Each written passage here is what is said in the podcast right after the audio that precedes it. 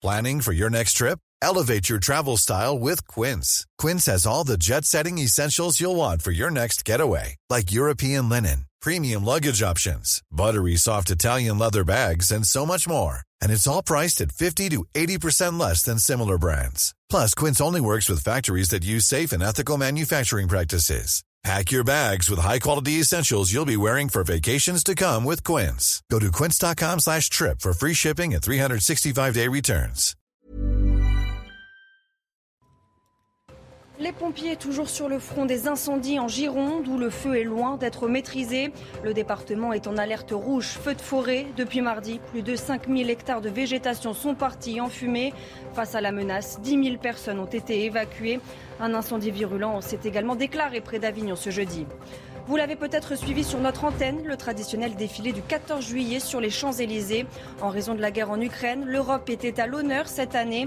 Au cours de l'interview présidentielle, Emmanuel Macron s'est efforcé de préparer les Français à une rentrée et à un hiver difficile. À Nice, 6 ans jour pour jour après l'attentat terroriste sur la promenade des Anglais, la ville des Alpes-Maritimes a rendu un nouvel hommage aux 86 victimes. Une statue nommée L'Ange de la Baie a été inaugurée. Le garde des Sceaux, Éric Dupond-Moretti, était sur place.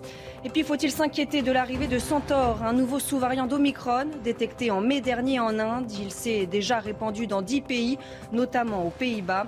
Les experts s'inquiètent sur la propagation rapide de la souche.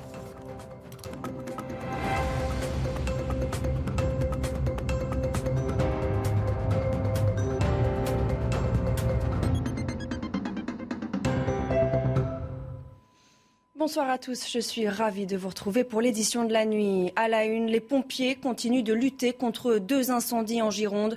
Depuis mardi, plus de 5000 hectares de végétation sont déjà partis en fumée. Le département a été placé ce jeudi en vigilance rouge, feu de forêt. 10 000 personnes ont été évacuées. Michael Dos Santos et Mathieu Rio. Un paysage détruit par les flammes, un crève-cœur pour cet enfant du pays. Ça fait beaucoup de mal, c'est malheureux, je suis quelqu'un de malheureux. Les animaux, tout ça. Depuis plusieurs jours en Gironde, la nature est mise à rude épreuve. Près de 5000 hectares sont déjà partis en fumée sur les communes de la Teste-de-Buch et Landiras. Environ 1 000 de pompiers se relaient sans relâche pour éteindre ces incendies en dépit des obstacles. On a une forêt relativement inaccessible, avec des petits chemins, donc c'est très difficile d'accès. Et pour redéployer, c'est d'autant plus difficile. Des difficultés confirmées par les pompiers sur le terrain. On a tout ce qu'il faut. Après, il faut éviter que le vent se lève.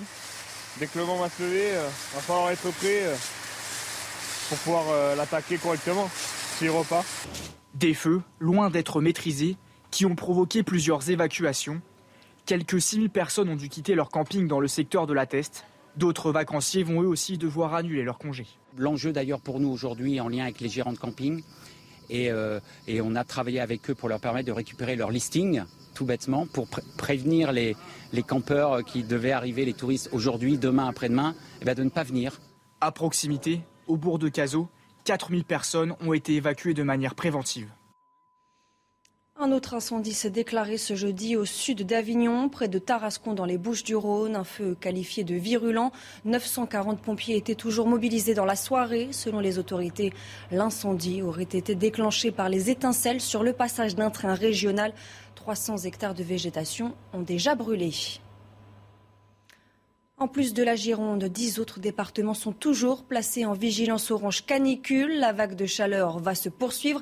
Elle pourrait même durer plus longtemps que prévu. Le pic des températures est d'ailleurs attendu ce lundi. Alors à quoi faut-il s'attendre dans les prochains jours ? On fait le point avec Karine Durand. Après une petite baisse des températures, spécialement au nord, ce jeudi et ce vendredi, la situation va largement s'empirer à partir de dimanche et encore plus lundi et mardi. Jusqu'à maintenant, on n'a pas vraiment connu de valeurs extrêmes en France. Mais on va avoir une nouvelle remontée d'air bouillant en provenance d'Espagne, du Portugal, en lien avec une dépression qui, dans sa rotation, nous envoie cet air chaud sur le sud-ouest essentiellement ces jours-ci, mais davantage vers le nord et vers l'est au cours du week-end et surtout de lundi et de mardi. Entre lundi et mardi, le pic de chaleur va se produire. On va atteindre les plus de 35 degrés quasiment partout en France.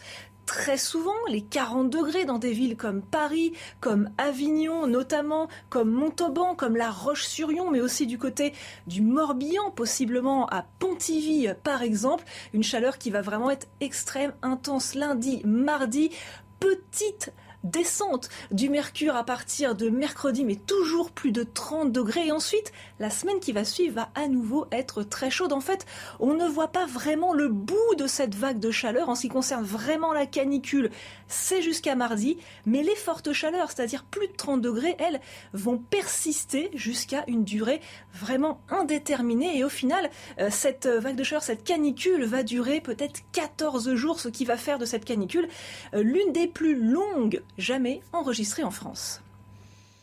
Autre vigilance à ne surtout pas négliger, la protection des personnes les plus vulnérables. À Libourne, la commune a mis en place des veilles téléphoniques pour prendre des nouvelles de ses administrés. Des actions sont organisées quotidiennement. Les images de Jérôme Rampnou avec le récit de Yaël Benamou.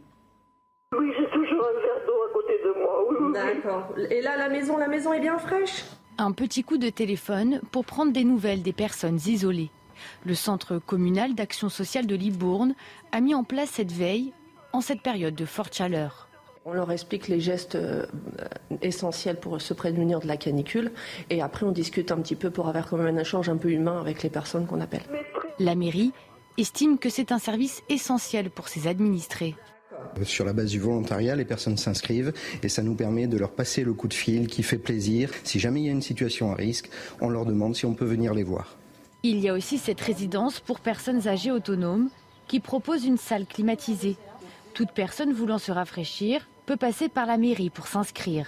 On met également à disposition des brumisateurs, de l'eau fraîche et s'il y a besoin, il y a toujours un membre du personnel qui est présent aussi également sur ces temps d'accueil-là. Avec 37 degrés à l'extérieur, ce groupe n'a pas hésité et certains n'en demandaient pas tant. Mais on a froid là-dedans. Hein. Cet épisode de forte chaleur est en place au moins jusqu'à ce dimanche.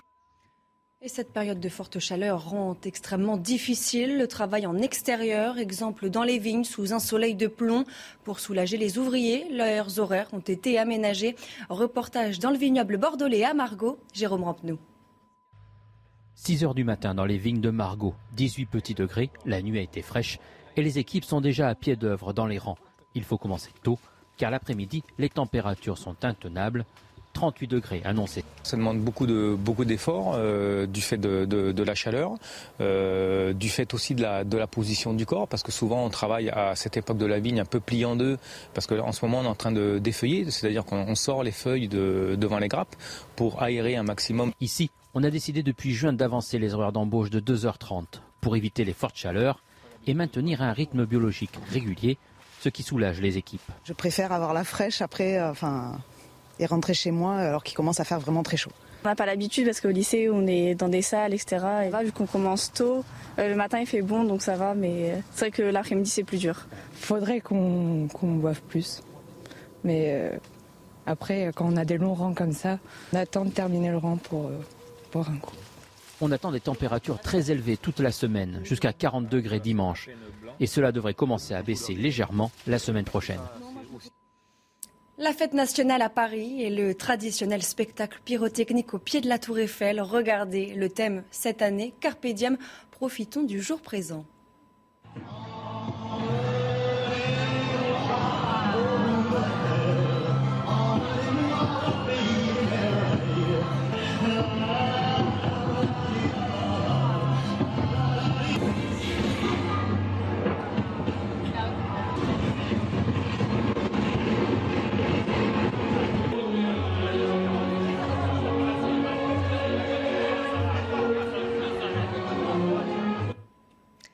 La journée avait commencé par le défilé du 14 juillet sur les Champs-Élysées, l'occasion de découvrir de nouveaux équipements militaires.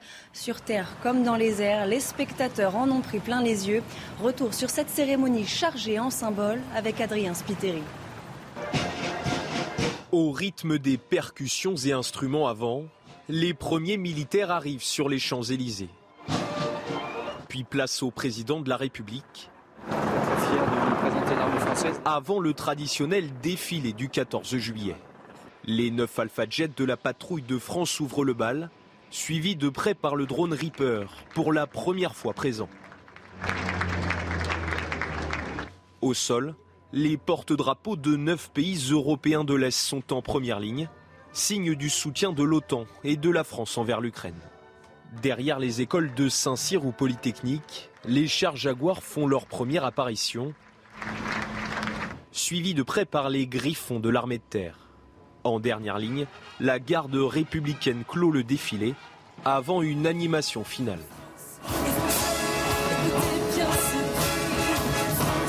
Une chanson spécialement composée pour la fête nationale, intitulée « France ». Et à cette occasion, Emmanuel Macron a renoué avec le traditionnel interview du 14 juillet, un exercice auquel le chef de l'État ne s'était pas prêté depuis 2 ans. C'était également son premier entretien télévisé depuis sa réélection. Emmanuel Macron a évoqué la guerre en Ukraine et ses impacts pour la France et les Français. Ce qu'il faut retenir de son entretien avec Mathieu Rio. Emmanuel Macron prépare les Français à une rentrée difficile. La guerre en Ukraine va durer. Nous devons aujourd'hui nous préparer à un scénario où il nous faut nous passer en totalité du gaz russe. Ce n'est pas une conséquence de nos sanctions, c'est que la Russie utilise l'énergie, comme elle utilise d'ailleurs l'alimentation, comme une arme de guerre. L'État va préparer un plan de sobriété énergétique. Le président de la République a aussi donné le cap des futures réformes, celle du travail et de l'assurance chômage dès cet été, puis celle des retraites. Quel est le cœur de la philosophie ? Nous devons travailler plus et plus longtemps. Il n'y a pas de doute. Il y aura, au sortir de l'été, une discussion stratégique et générale avec toutes les forces vives de la nation. Après un premier échec à l'Assemblée, Emmanuel Macron appelle à des compromis responsables. Cette semaine, l'opposition a rejeté un article sur le pass sanitaire. Vous avez donc des députés de la France Insoumise avec des députés du Rassemblement National et des députés, les Républicains, qui ont voté ensemble.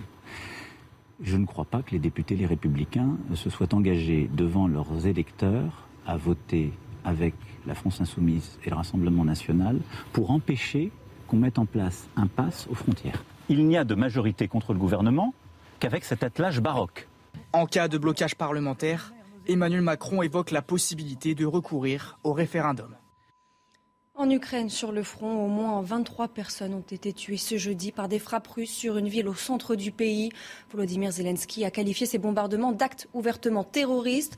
Au cours d'une conférence sur les crimes commis en Ukraine à La Haye, le président ukrainien a appelé à la création d'un tribunal spécial chargé de juger les crimes de l'agression russe contre l'Ukraine. La France a d'ailleurs l'intention de continuer à soutenir l'Ukraine. Autre conséquence du conflit, l'armée française va également se renforcer. Son budget ne va pas diminuer. Au contraire, a déclaré Emmanuel Macron. La France n'est pas attaquée sur son sol. Donc elle a les moyens aujourd'hui d'aider l'Ukraine, ce que nous faisons en l'équipant. Elle a les moyens de se protéger. Elle a les moyens d'aider ses alliés. C'est ce que nous faisons aujourd'hui en Roumanie. Et on continue de lutter aussi contre le terrorisme au Sahel. Mais il va falloir adapter. Ce qu'il nous faut continuer de faire, c'est... Fort de ce nouveau contexte, on doit absolument réinvestir dans tous nos stocks et nos capacités, continuer d'embaucher, de former et continuer d'avoir une armée encore plus forte. Car ceux qui nous disaient il y a quelque temps « la guerre de haute intensité ne reviendra plus », se sont, on le voit bien, trompés. En Italie, le président rejette le départ de son Premier ministre. Mario Draghi, affaibli par la défection d'un parti de sa coalition, avait présenté ce jeudi sa démission. En cause, la décision du mouvement 5 étoiles, membre de sa coalition, de boycotter en milieu d'après-midi un vote de confiance au Sénat. À Nice, 6 ans jour pour jour après l'attentat terroriste sur la promenade des Anglais, la ville des Alpes-Maritimes a rendu un nouvel hommage aux 86 victimes. Les proches et familles des personnes disparues ont inauguré une statue nommée L'Ange de la Baie. Un devoir de mémoire en présence du garde des Sceaux, Éric Dupond-Moretti, et du maire de la ville, Christian Estrosi. Amandine Rouve. L'art et la musique pour rendre hommage. L'Ange de la Baie, c'est cette sculpture dévoilée cet après-midi sur la promenade des Anglais pour commémorer les 86 victimes de l'attentat de Nice. Le maire de la ville a salué leur mémoire et la résilience d'une ville encore meurtrie 6 ans après. Cette émotion est sans doute ce qui restera de plus fort et de plus important. Sur place pour représenter le gouvernement, le garde des Sceaux s'est également exprimé. Il a salué le sang-froid des pompiers et des forces de l'ordre. Ce soir-là, immédiatement après l'attentat, l'engagement de nos forces de l'ordre, du parquet de Nice, du parquet antiterroriste, de nos pompiers, de nos médecins a été exemplaire. Qu'ils en soient à nouveau remerciés. Les noms des victimes ont ensuite été lus individuellement et une bougie allumée à la mémoire de chacun d'entre eux. Le procès de l'attentat s'ouvrira le 5 septembre à Paris. Il pourrait durer jusqu'à Noël. La première ministre Elisabeth Borne s'est d'ailleurs exprimée sur Twitter. Regardez ce qu'elle écrit. C'était il y a 6 ans. Nice était attaquée et le pays endeuillé. Aux victimes, à leurs proches, aux survivants et aux héros qui ont pris tous les risques pour mettre fin à cette attaque barbare. La nation ne vous oubliera jamais. Au chapitre sanitaire, alors même que le pic de la 7e vague n'a pas encore été atteint, une nouvelle flambée de l'épidémie se profile. En cause, l'apparition d'un nouveau sous-variant baptisé Centaure. Il a été signalé pour la première fois en Inde en mai dernier. Il s'est depuis propagé dans environ une dizaine de pays, notamment aux États-Unis, au Royaume-Uni ou encore en Allemagne. Le point avec Vincent Farandège. D'abord apparu en Inde, le sous-variant BA2.75 ou Centaure s'est propagé à une dizaine d'autres pays, dont les États-Unis, le Royaume-Uni, l'Allemagne et l'Australie. Les Pays-Bas ont annoncé avoir détecté le premier cas de ce variant, surveillé de près car potentiellement plus résistant au vaccin. Et le problème, c'est qu'il est en train de se répandre à vitesse grand V. Donc il serait aussi très contagieux, voire à supplanter le BA5. Et ensuite, il a des mutations. Il a 8 mutations sur la protéine Spike, dont une qui semble déjouer les anticorps. Sa dangerosité potentielle et sa contagiosité inquiètent les spécialistes en vue des mois à venir. Les mutations détectées sur sa protéine Spike laissent penser qu'il est candidat pour alimenter une nouvelle vague à l'automne. L'OMS a placé cette mutation sur la liste noire des sous-variants à surveiller. Les images d'un spectaculaire sauvetage d'éléphants en Thaïlande. Regardez, une équipe de vétérinaires employés du parc national a sorti avec succès un bébé éléphant tombé dans une bouche d'égout et sa mère éléphante. Les sauveteurs ont utilisé une grue pour soulever la mère. Elle s'était évanouie à cause du stress. Les membres du personnel, vous l'avez vu, ont dû effectuer un massage cardiaque pour la réanimer. Les Bleus qualifiés pour les quarts de finale de l'Euro, l'équipe de France s'est imposée contre la Belgique. Le résumé de la rencontre dans un instant dans le JT Sport. Et on commence ce journal des sports avec du football. Les Bleus ont dominé la Belgique 2-1. Le résumé de cette rencontre avec Romain Bedouc. La joie de Corinne Diacre et des Bleus, qualification pour les quarts de finale de l'Euro grâce à leur victoire face à la Belgique. Comme face à l'Italie, les Bleus démarrent tambour battant. Sakina Karchaoui et son pied gauche trouvent la tête de Khadidia Toudiani. La Parisienne ouvre son compteur but. Dans cet Euro, les prémices d'une nouvelle très belle soirée sont là, jusqu'à la 13e minute et le coup dur.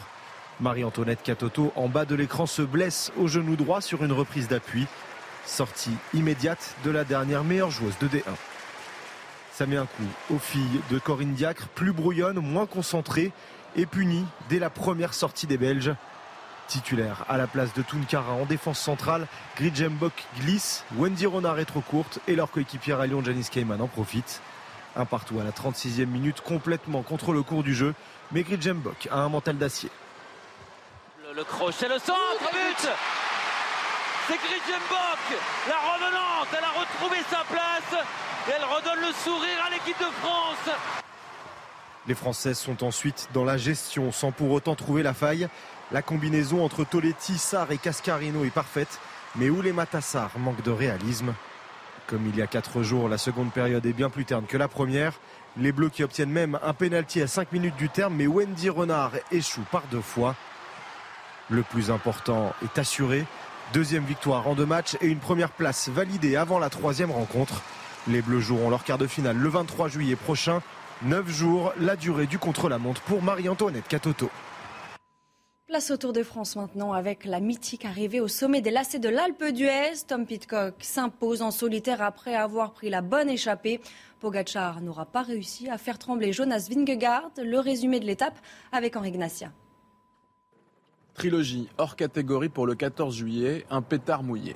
Premier chapitre, le sommet de cette édition, le galibier, sans explication. Ce sera donc gestion à l'avant comme à l'arrière dans la deuxième difficulté du jour.